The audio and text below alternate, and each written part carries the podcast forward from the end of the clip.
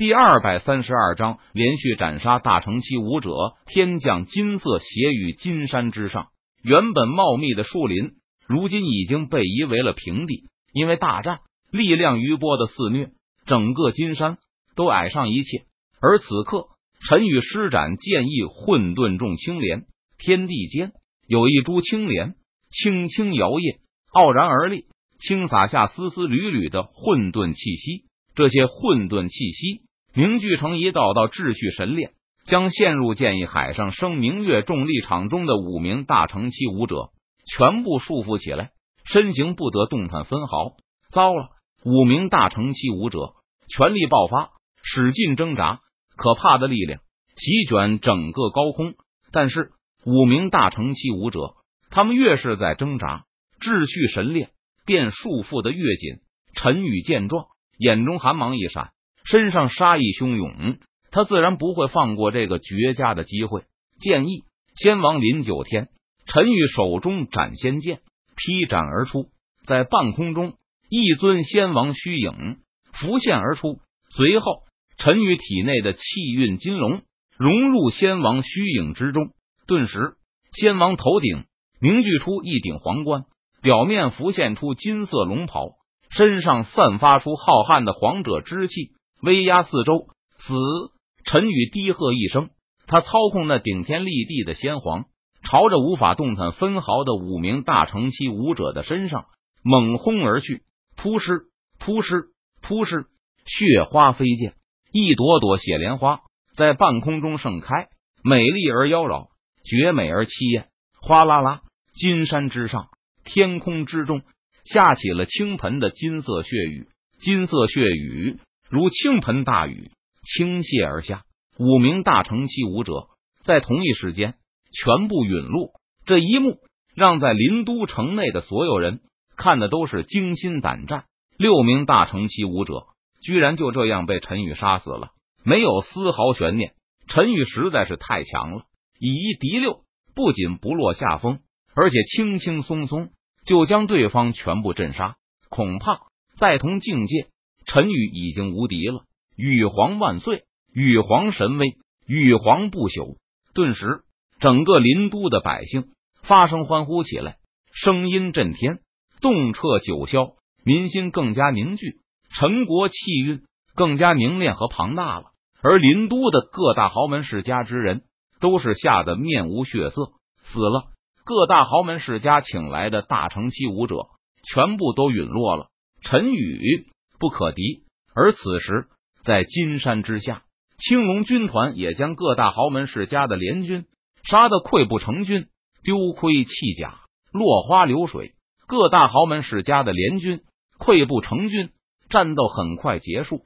青龙军团大胜，陈国平定叛乱。陈宇下令，凡是参与叛乱的各大豪门世家，全部诛九族，连根拔除。在林都的城墙上。挂上了各大豪门世家的家主们的脑袋，以儆效尤。顿时，陈国之内那些没有参与叛乱的剩下的豪门世家，不敢再违背陈宇的旨意，纷纷解散了各自家族的私兵，只留下了不超过百名的护卫。随后，陈宇再次颁布了一个新的国策，那就是土地改革，将各大豪门世家、宗门势力的私有田产全部收归为国有。然后再将这些田产分给农民，包田到户，让每一个农民都能耕者有其田。这个土地改革的国策，剩下的豪门世家已经被陈宇杀怕了，他们不敢有丝毫的不满，纷纷主动的将各自家族的田产全部交了出来。当然，这个政策还是遇到了极大的阻力，其中最大的阻力就是各大宗门势力的阻挠。各大宗门势力都有自己的地盘，他们是这些地盘为自己的私有。但是陈宇却说：“普天之下，莫非王土；率土之滨，莫非王臣。别说这些地盘土地都是陈国的，就连你这个人也是陈国的。”陈国临都皇宫内，陈宇在御书房处理事务，陈明等人正在向陈宇汇报这些天来。几项国策推行的进度，陛下，科举制度的推行已经差不多完成。陈国第一次的全国科举随时都能够开始。陈明站在桌前，他恭敬无比的向陈宇汇报道：“事不宜迟，下个月就开始进行科举。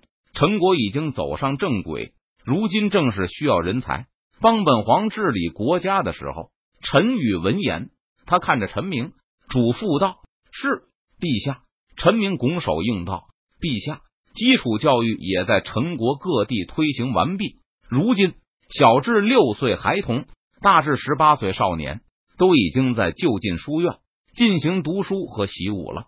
不过，光是这项国策就已经花费了国库大量的资源了。如果再这样继续下去，恐怕入不敷出，不知道能够坚持多久。陈忠恭敬无比，他有些担忧的说道：“陈仲，陈家之人，他能力出众，被陈宇封为丞相，位列三公九卿之一，无妨。”这是强国强民之策，不管付出多少代价，不管要花多少钱，都必须推行下去。或许一年、两年看不到效果，但是五年、十年，甚至百年，你就会发现这项国策是有多么的英明了。正所谓十年树木，百年树人，不要在乎眼前的得失，必须要坚定不移的推行下去。至于钱财，不要怕，等国内安稳后。我们就要将目光投向国外，到时候攻城略地，只要能够不断扩张，就不用担心钱财的不足。陈宇闻言，他淡然的说道：“让陈忠不要害怕，坚定不移的将基础教育的国策坚持下去。”是陛下。陈忠闻言，他点头应道：“在陈国，陈宇一言九鼎，威严最甚。陈宇说的话，几乎无人敢反驳。”但是陈忠身为陈国的丞相，他该说的还是要说，即便是触怒招惹了陈宇不高兴，他也不害怕。陛下，土地改革遇到了一些阻挠。这时，站在一旁的陈山却是开口说道：“陈宇让陈山主持土地改革的具体项目。”哦，什么阻挠？陈宇闻言，他问道：“陛下，陈国之内一些宗门势力。”不愿意就这样交出田产土地，于是暗中阻挠、气焰嚣张者，甚至暗中杀害钦差使者，这使得土地改革项目的推行陷入迟滞和缓慢之中。陈山恭敬的回答道：“